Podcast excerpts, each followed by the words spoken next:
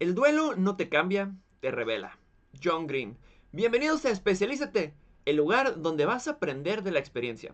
En esta ocasión, tengo a un invitado igual de especial que los anteriores. Es psicólogo, catedrático, psicoterapeuta, tallerista, cofundador y director del Centro Psicológico ICAP, tanatólogo y futuro suicidólogo.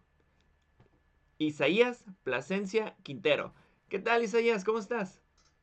Hola, ¿qué tal, Alex? Muy bien, ¿y tú cómo estás? Yo estoy contentísimo de tenerte aquí, de verdad. Muchas gracias por darte el tiempo de estar en este espacio en Especialízate. Es muy importante para mí. Ay, muchas gracias por invitarme y el chiste es contribuir en lo que se pueda para que otras personas también sepan de qué se trata todo este campo, ¿no? Claro, creo que es lo, lo más maravilloso que, que he estado tratando de hacer por los demás. Poderles brindar una asesoría breve, rápida, de lo que pudiera ser una especialidad que quieras tomar, una maestría en la cual quieras especializarte. Algo que tú digas, esto me puede llenar. Entonces, quiero tratar de hacer eso por las personas y de verdad, de verdad agradezco tu apoyo porque pues yo no soy experto en el área, sin embargo, el invitado sí es experto en esa área y nos va a tratar de resolver dudas que tengamos acerca de la tanatología. Excelente. Vamos. ¿Listo? ¿Listo para comenzar? Bueno, eh, licenciado Isaías Plasencia, primero que nada, ¿cuál sería una definición simple para lo que es tanatología? Mira, la tanatología empieza siendo la ciencia de la muerte. ¿Ok? Ok. Pero tal cual, todo lo que conlleva el tratamiento del proceso de duelo ante cualquier tipo de pérdida que sea significativa para una persona y el abordaje y acompañamiento, todo eso tiene que ver con tanatología. No solamente está enfocada en la muerte, sino también en cualquier tipo de pérdida y su tratamiento efectivo. Ok, claramente, pues imagino que dependiendo de la etapa del desarrollo va a variar el tratamiento que se le va a dar a, la persona en tanatología. Sí, de hecho, pues el duelo, por ejemplo, en niños y en la vejez es completamente diferente. El tipo de lenguaje que vas a abordar y aquí también entran como cuestiones culturales, religiosas, ¿no? Otras cosas que, no sé, si te fijas como en psicología pues, básica, no necesariamente se toman en cuenta, ¿sabes? Como por ejemplo en, tanatología todo, todo el enfoque de la espiritualidad es algo que tiene que estar presente, ¿no? Como, como estamos hablando de muerte, ¿no? Y de algo que tiene que ver con, entre comillas, el más allá, pues qué es el más allá para ti, ¿no? Como desde qué lugar lo estás viendo tú, definirlo, si es un niño o una niña, que le han dicho sus papás de esto, ¿no? Es, es algo muy interesante, es muy, está muy suave. De hecho, sí me, me parece importante y yo considero que cualquier persona debería saber al menos un poco sobre un proceso tanatológico, dado que todos vivimos pérdidas. Todos vivimos pérdidas, vivimos pérdidas como muy, muy simples que tal vez no notamos y que a lo mejor a la larga es cuando caemos en cuenta. Y vivimos duelos, vivimos duelos y a veces no a todos se les presta suficiente atención, ¿sabes? Hay cosas muy normalizadas, ¿no? Como el, el perder, no sé, a los padres que tuvimos en la infancia, por ejemplo. ¿Sabes? Es un duelo, o sea, nuestros papás cuando crecemos no nos tratan igual perdimos esos papás y, hay veces en que nos cuesta aceptar a estos nuevos papás, ¿no? A lo mejor más autoritarios o más ausentes o despreocupados, pero es, un cambio de que cuando aceptamos que eso pasa, es una manera ya de lidiar con la vida y afrontar pues las diferentes cosas que nos van a pasar después, ¿no? Claro. Tengo entendido que dentro del duelo, como mencionabas, son pérdidas, pérdidas de todo tipo, no exclusividad de la muerte, ¿eso es cierto? Sí, haz de cuenta que existen diferentes tipos de pérdidas, ¿no? Obviamente existen como las reversibles o irreversibles, como lo son, no sé, las pérdidas materiales, las pérdidas de, relacionales, por ejemplo, que son como pues estas personas que a lo mejor se van de nuestra vida, pero no necesariamente porque murieron, sino porque se van de nuestra vida. Eso no quiere decir que este, no vamos a volver a tener un amigo, una amiga o una pareja. Simplemente significa que ese vínculo que teníamos con esa persona, pues, ya dijimos, ¿no? Ajá, y nos toca pues tener otro. Pero también, por ejemplo, uno que está como muy, este, poco estudiado, ¿no? Es como la pérdida de, del trabajo al momento de jubilarnos, por ejemplo. La jubilación o el retiro es algo para lo que nadie está preparado porque es algo que ansiamos, ¿no? Como, ay, cuando deje de trabajar, ¿no? Y es como que sí.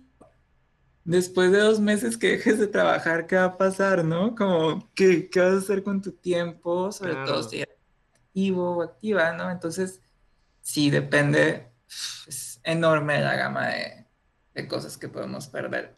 Recordé la película de Aprendiz de, Moda, me parece, donde sale Anne Hathaway. El pasante de moda. Ah, pasante, de moda, exactamente. Cómo vemos a una persona de la tercera edad que ya no sabe qué hacer con su tiempo. Está jubilado, él no requiere de un trabajo, pero quiere sentirse útil en la vida y busca ser pasante.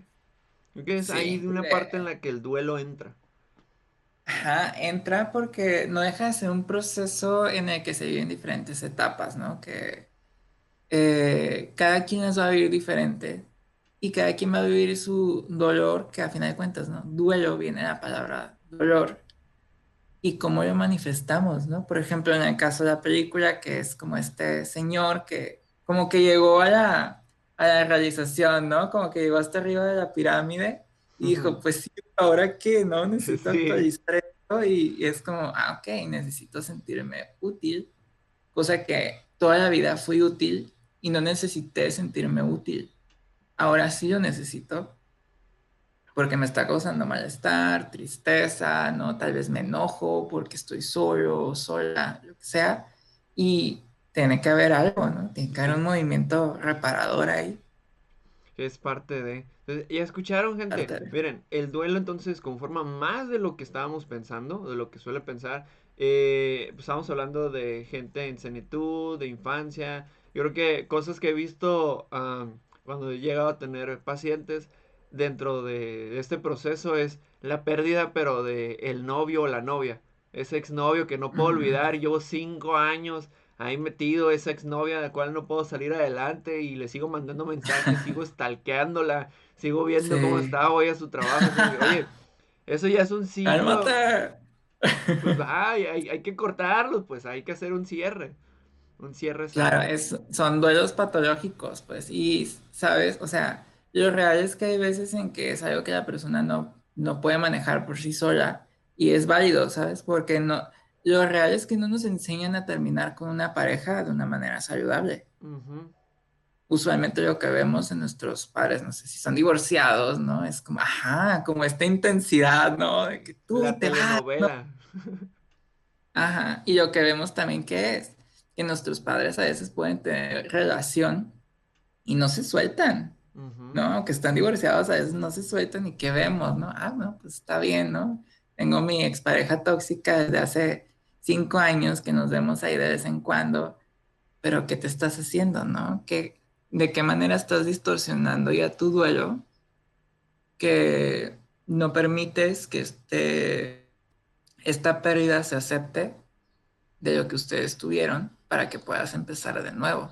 Toda pérdida es una ganancia, sobre todo en las relaciones, ¿no? Sí, sí, ahí concuerdo totalmente. Isaías, ¿Qué te hizo elegir esta especialidad?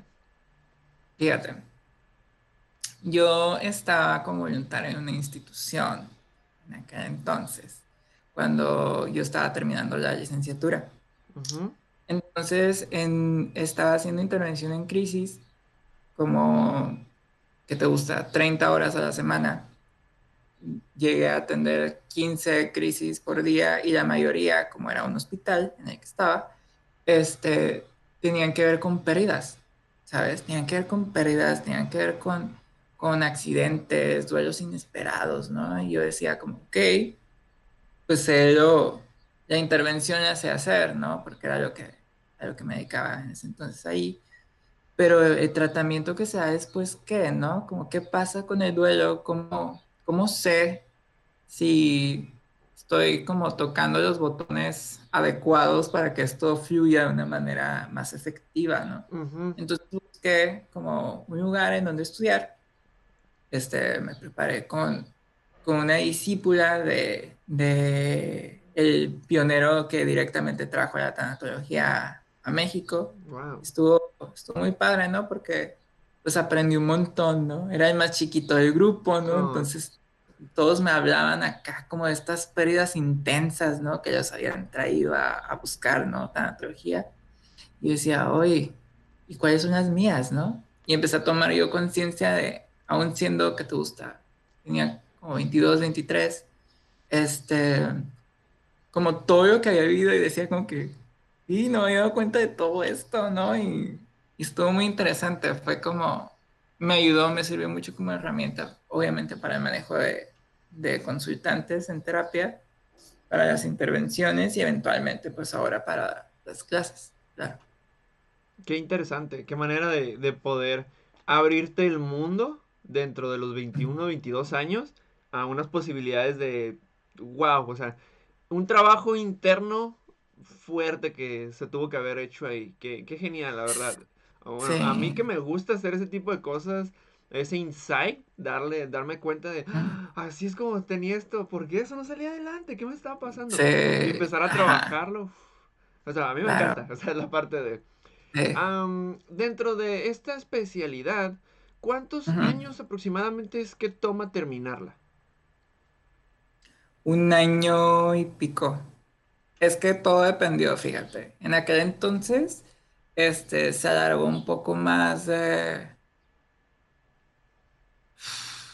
años cinco meses, años seis meses, porque tuvimos que presentar la tesina a una persona que mandaron de Ciudad de México para que pudiera validarla, ¿no? Y fue como que un trabajo de investigación acá como bien intenso, ¿no? De, de que nos pedían un chorro de requisitos, ya sabes, ¿no? Lo que sucede como... Administrativos. Ah, ya sabes, ¿no? Como, uy, pues es una tesina, ¿eh? Imagínate si hubiera sido una tesis. Y yo como que, eh, pero, o sea, fue mucho, ¿no? Pero sí, fue entre un año, oficialmente yo creo que un año pasaditos, extraoficialmente por ciertas circunstancias, como el año y medio. Ok, un año y medio, perfecto. Entonces, ya escucharon, pueden darse cuenta que más o menos un año, un año y medio es lo que toma terminar esta especialidad. Ah, algo que me gustaría aclarar eh, respecto a lo de las tesis tesinas, porque muchos le tienen miedo. Sin embargo, tenemos el concepto, bueno, yo lo he notado, he notado que se tiene el concepto de una tesis de algo así. De, ay, tu tesis, claro. sacas un librote de este vuelo. Sin embargo, hay tesis de doctorados que he leído que son cositas, o sea, son cositas, son breves. Con el tiempo ha ido modificándose las cosas, entonces no le tengas miedo a la tesis, al contrario, te va a aportar más de lo que uno piensa, porque es investigación en campo y aparte es investigación de lectura. Entonces, conformas un conjunto y eso te vuelve un experto en esa, en esa área. Entonces, ser un experto en esa área te va a dar un plus bastante amplio. A lo que yo he notado, por si le tienes miedo a las tesis, no le tengas miedo, aprovechalas, es divertido. Y más si tu carrera trata de leer, pues obviamente te vas a divertir más. Eh, la inversión monetaria, pero no específicamente en mensualidades. Eso eh, creo que pues ya va a depender de dónde estudies. Pero la inversión que haces en copias, en libros, en todo eso, ¿es bastante o es mínima? Es moderada. No es ni bastante porque me ha, o sea, he estudiado en otros lugares y sí fue como, no manches, no, esto es mucho.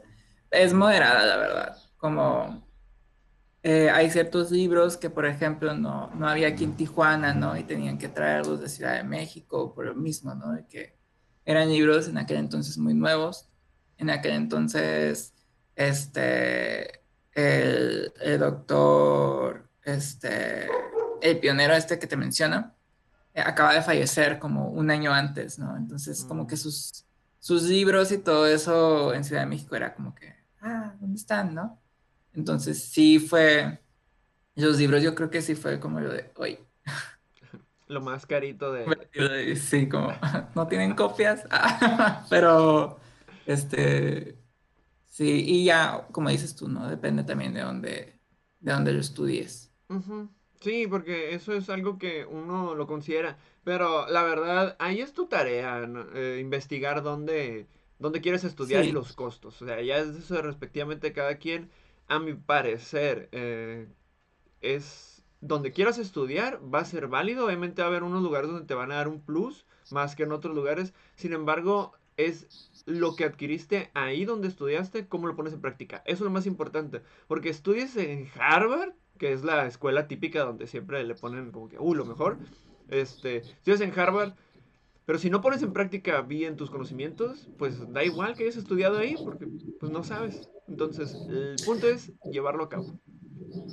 Claro, la manera en la que puedes practicar, ¿no? Como me ha tocado, como ahorita que estoy estudiando la fisiología, nos decía una maestra como nos está, nos está pidiendo como que, ok, sí lo que dices teórico está muy suave, pero ¿cómo lo vas a aplicar en tu comunidad, no? Porque ella está, por ejemplo, ella está en, en Sonora, yo estoy acá en Tijuana, otros están en Ciudad de México, otros en Guadalajara, Chihuahua, ok, pero ¿qué van a hacer con, con esto? Sí, quieres ser suicidólogo certificado y ta, ta, ta, ¿no? Pero ¿qué vas a hacer, no?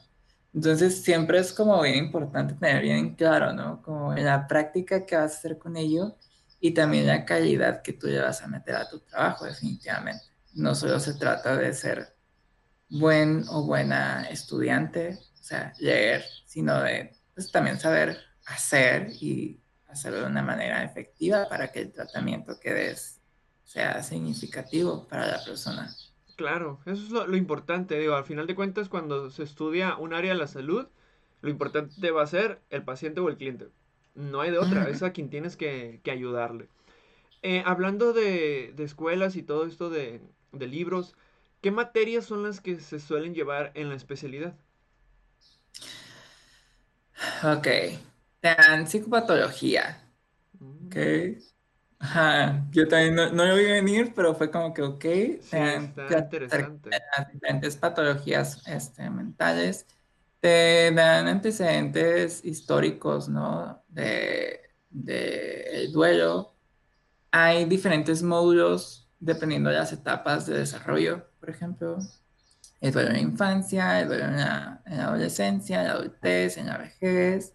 Hay como módulos de, de muerte tal cual hay módulos de enfermedades terminales. Este, están los módulos para este, los seminarios ¿no? de investigación. está muy cool. ¿Y ah, a qué personas le sugiere tomar esta especialidad? Pues mira, yo creo, en mi caso fue que durante mi vida he, estado como muy, o sea, a pesar de que soy hijo único, tengo una familia muy grande. Entonces, me tocó mucho vivir la experiencia de, vivir las muertes, por ejemplo, de, tres de mis cuatro abuelos, ¿no? De este, tíos, tías, amigos, amigas, a muchas desde muy temprana edad. Entonces estaba muy familiarizado con el concepto de, más no sabía cómo qué era lo que era saludable o qué no. Entonces, en mi caso ha sido un área de interés por el tipo de este, consultantes que yo quería tratar. Mm. Yo quería tratar con ese tipo de consultantes. Si a una persona le parece interesante como todo el proceso de reaprender a vivir, o sea, el proceso de adaptarse, de aceptar todo aquello que nos llega de manera inesperada. Creo que esas personas dentro del, área de psicología o del área de la salud, o sea, son las indicadas para buscar ahí, ¿no? Hay quienes, por ejemplo, no fue tanto mi caso en ese momento, lo toman como parte también del proceso personal, ¿no? Como que quieren meter ahí, como quieren aprender a, sobrellevar ellos a, a, través de la teoría. Pero yo que estudio la teoría te das cuenta, ¿no? De pues no, es que no es así, no, tiene que haber otras cosas y este, definitivamente creo que personas que estén familiarizadas con, este, que estén como interesadas en, en tratar casos de neta muy fuertes. Claro. Muy y que no le tengan tanto miedito a decir muerte en voz alta, ¿no? Porque no deja de ser un tabú aquí en México. No, de hecho, es, se me hace tan irónico en México porque dices muerte. Celebramos Día de Muertos. Y, ajá, y celebramos Días de Muertos. Y es así como que, oye, no, no, encuentro la. Bueno, hay mucha incongruencia para mí en el sentido de. Te digo muerte en, en diciembre, ahorita que estamos en fechas decembrinas, si te digo muerte en diciembre, eh, piensas en algo, sea, es como que, no, esto, esto y el otro. Pero llega noviembre, primero noviembre, fuerte y ¡uh! ¡Fiesta! claro. Y la, y Catrina y las fiestas, ¿no? Y todos disfrazados. Entonces, ah, ahí, es donde digo, bueno, cada quien. Pero ¿qué, qué manera del mexicano de hacer tal vez ese cierre con la muerte, pues, festejando. Eh, es una, acuérdate, como en México nos, nos preferimos burlarnos de las cosas para que no duelan tanto, porque la intensidad latinoamericana, ya sabes, ¿no? Es, no tenemos límites en ese sentido. es ¿no? Porque obviamente por eso es la felicidad tan grande, ¿no? Las fiestas tan grandes, la expresión tan grande. Pero en cuanto a pérdidas y la muerte, el miedo también a veces no tiene limitaciones, ¿no? Y, sí está, está medio... Habría que estudiarlo más a profundidad, ¿no? claro, Ya, ya eso lo dejaríamos para otro podcast y otra charla para hablar de duelo y muerte. una, este, más preguntitas respecto a esto de la especialidad. ¿En qué podría trabajar si me especializo? Ok, mira. Podrías trabajar en un hospital, porque, por ejemplo, aquí en Tijuana hay varios hospitales que tienen específicamente este, eh, cuidados paliativos. Hay unos que tienen oncología o psicooncología. Eh, hay quienes tienen el área de tanatología tal cual para, para ir tratando a, a, los familiares ¿no? de pacientes que están en la UCI, en etapa terminal de una enfermedad o que tiene una enfermedad terminal. O sea, el área hospitalaria definitivamente es un, un mundo enorme. Hay instituciones, hay asociaciones aquí en Tijuana que a eso se dedican, este, que brindan cuidados paliativos, ¿no? Que, que es este grupo interdisciplinario de personas, hay voluntarios, pero también habemos profesionistas, este, que participamos de manera voluntaria y vamos a los lugares de necesidad, ¿no? Y, atendemos personas. Este, definitivamente, ¿no? Como en la clínica, o sea, que es en la consulta privada, uf, pues de que va a haber trabajo, va a haber trabajo, ¿no? Porque... Hay que moverse nada más. Ah, claro, claro. Y claro, ¿no? Instituciones como académicas, también, también porque la, investigación acerca de esto pues no termina, ¿no? Diario hay nuevos retos. Va. ¿Y realmente existe una oferta laboral dentro de este ámbito? O sea, eh, pues sé que puedo trabajar en esas áreas, pero ¿realmente existe esa oferta disponible? Mira, lo real es que está mm, entre sí y no. Porque como tú dices, todo depende de dónde te muevas tú. Cuando estás estudiando, vas conociendo diferentes asociaciones e instituciones que siempre están buscando más personas que trabajen ahí. Ok. Hay hospitales que, o sea, hay clínicas de psicología, clínicas de especialidades, así como hay, así como hay hospitales de especialidades médicas, hay clínicas o centros psicológicos donde se buscan personas que trabajen y buscan tanatólogo o tanatólogas, ¿sabes? O sea, específicamente. Entonces, de que hay oferta laboral, la hay, sí. Pero definitivamente es como si estás esperando buscar acá como un anuncio en el periódico donde diga como que, ay, quiero tanatóloga, ¿no? Como que esto, o sea, pues yo creo que ahí sí no, ¿sabes? Sí. Sí, ella, va a cambiar. Claro, digo, Ah, es esa mentalidad, es misma del mexicano, es la, es la que más he visto, claramente, pues porque somos mexicanos, eh, de decir, ay, a ver, voy a abrir mi celular y, ay, me llegó una oferta. La acepto. Y pues no, obviamente no es así, hay que ponerse a darle y a buscarle. Eh, ¿Convendría trabajar independiente o trabajar dentro de una empresa? Empresa puede ser institución, ¿no? Claro, sí, o sea, viendo la empresa como, no sé, este, no una maquila, porque dudo que haya ahí algo de, tanatología, pero una empresa es no, no, pero acuérdate, la norma PS35 ya quieren. ¿La ya 035? Sí, sí, sí. Bueno, ya es que yo lo, estoy manejando ahorita, es parte de mi trabajo como asesor para empresas, y no entra dentro del campo a menos de que ya tengas unos bueno, tengas tu médico o tu enfermera, ellos son quienes llevan esa, esa parte de la norma. Pero fíjate, por ejemplo, empresas me han contactado a mí. ¡Ay, qué genial! Por lo mismo de que hay personas que por la misma situación de la pandemia han perdido montones de personas, ¿no? En su familia. Hay empresas que han perdido empleados y ha llevado al grupo de personas a deprimirse completamente y a tener un miedo enorme a trabajar, ¿no? Sí. Y, están, y solicitan así, es que necesitamos un tanatólogo, necesitamos una tanatóloga, ¿no? Y es como, ah, ok, ¿sabes? Te digo, todos los días hay retos nuevos. No podemos quedarnos únicamente de que ahorita en una empresa significa como que, ay, pues les das consulta y o no les haces pruebas y ya, no, porque las necesidades están cambiando. Sí. ¿Sabes?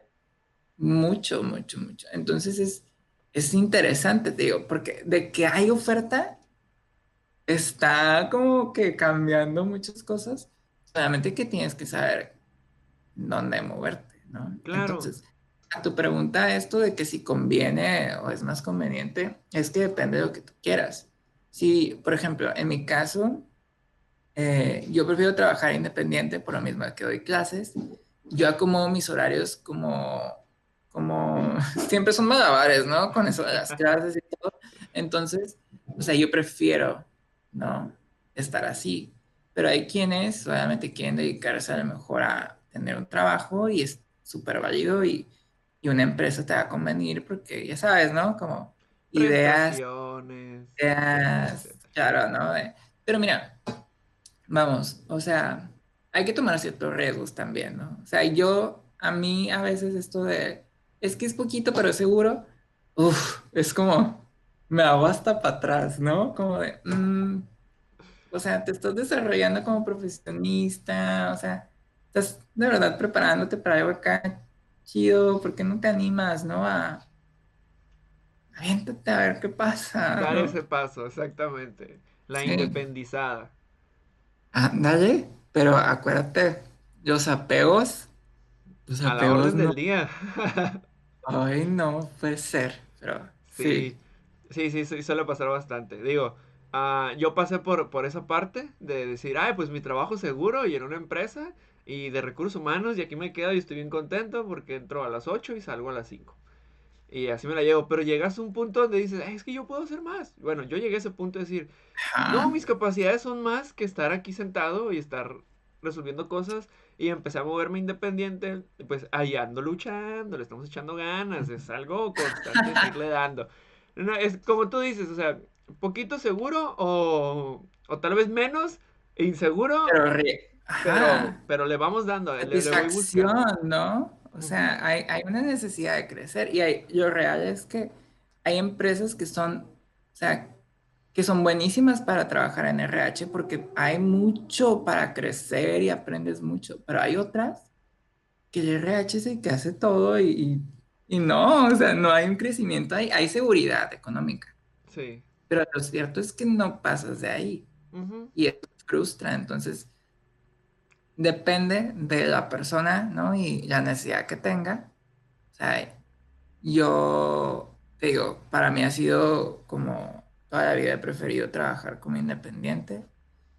He estado como, sí, al principio la perré mucho, la neta, pero, pero es que ha valido la pena. No te puedo, jamás me voy a arrepentir de, de haberlo hecho así. Me da gusto, me da gusto, pero es, es parte de... parte de tengo un colega que es abogado y con él he platicado, eh, me gustan mucho sus pláticas porque eh, nos dimos cuenta de esto que tú mencionas, la parte en la que, oye, ¿sabes qué? ¿Cómo estás? Ahora ya estoy a gusto, pero si me hubieras preguntado hace cinco años, vieras cómo estaba estresado y batallando, porque estás entrando a cosas nuevas para volverte independiente y nada más no, no le encuentras, pues nadie te lo dice, tú lo tienes que buscar.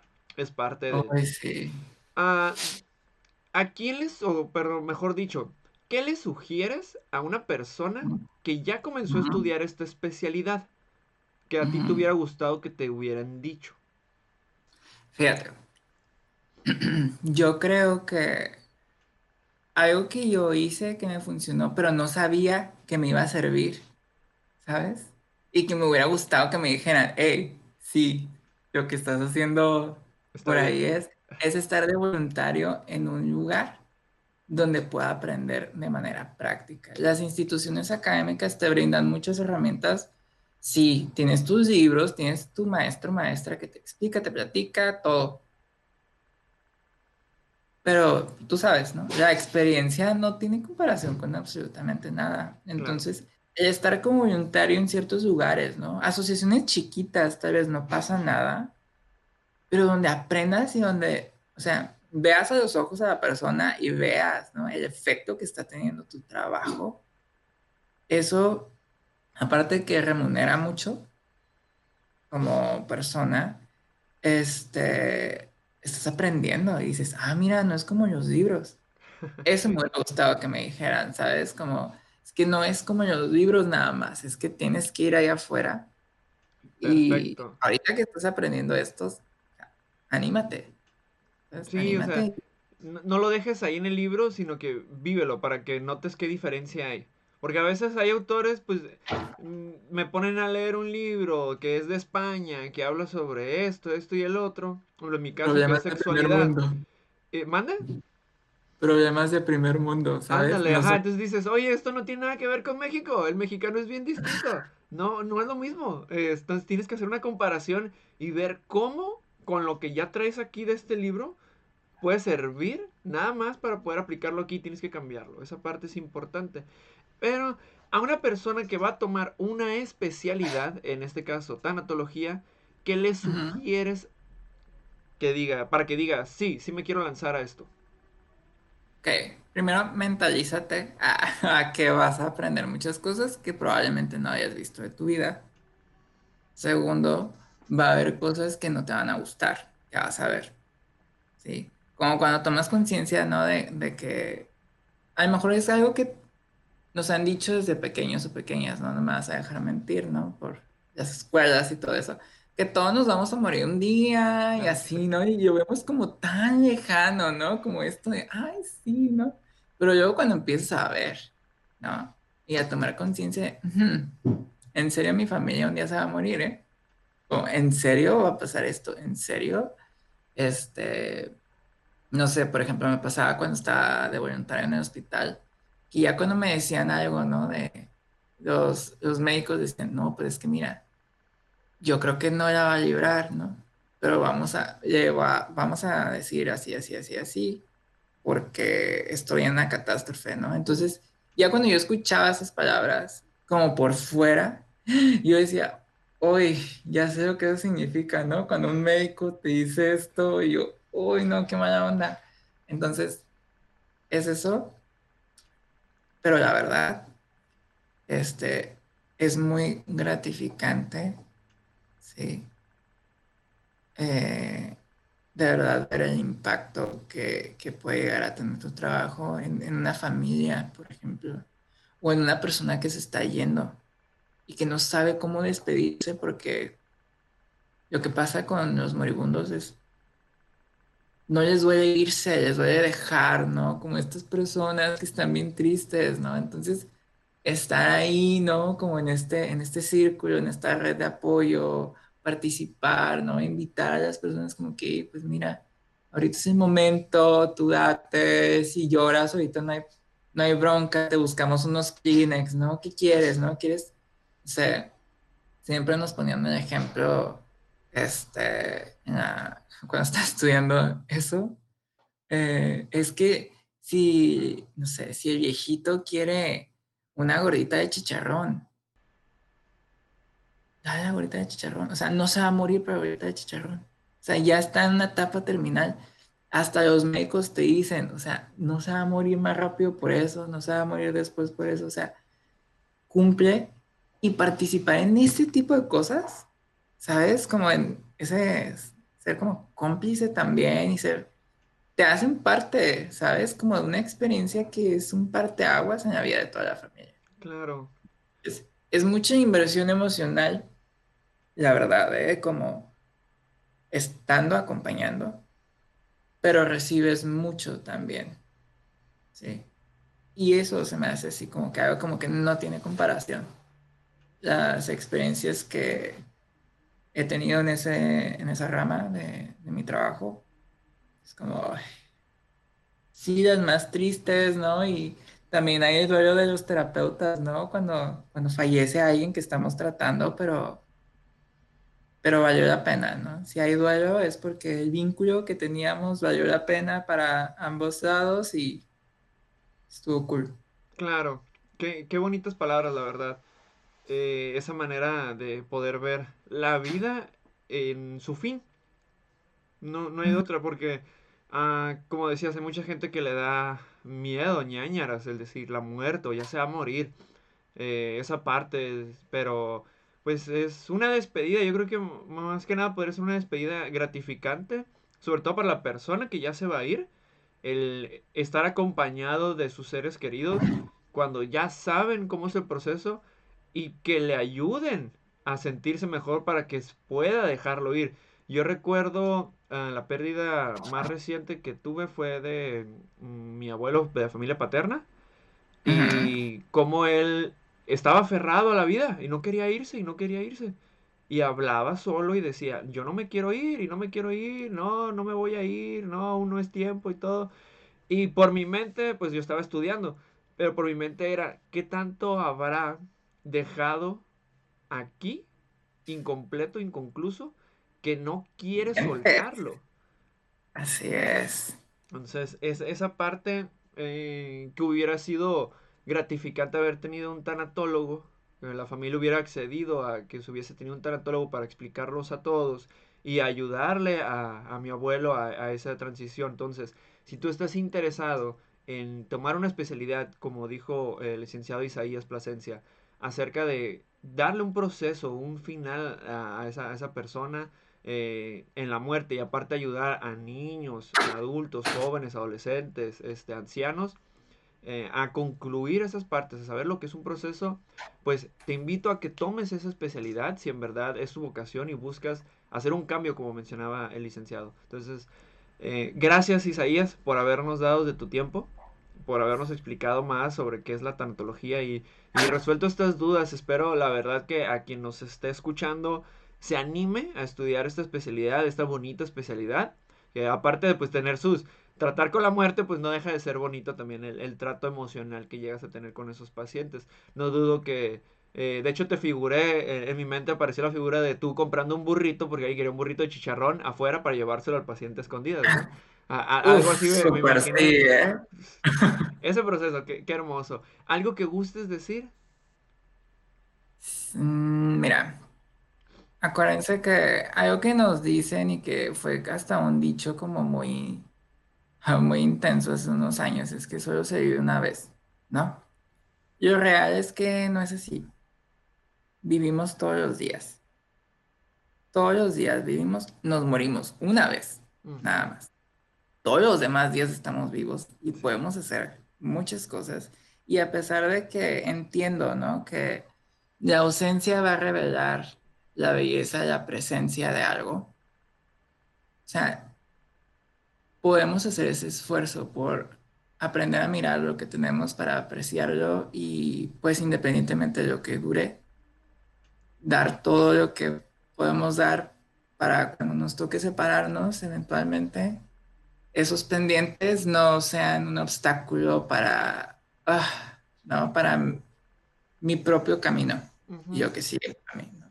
Entonces, solamente es eso, ¿no? Como, sí, este, entiendo su, la cura esta, ¿no? De solo se vive una vez, pero no, vivimos todos los días y solamente nos morimos una vez, entonces hay que aprovechar todos esos días. Perfecto. ¿Gustas compartir tus redes sociales para que te siga la gente? Claro que sí. Mi página de Facebook es psicoterapeuta Isaías Plasencia. Ahí pueden escribirme con cualquier duda que tengan, cualquier comentario, ¿no? contratación, todo lo que necesiten. Ahí, este, ya hay cómo contestarles. Ahí te pueden, ahí lo pueden encontrar. Ya escucharon al, eh, al licenciado Isaías Plasencia. Ah, de pura casualidad, está también la página de ICAP.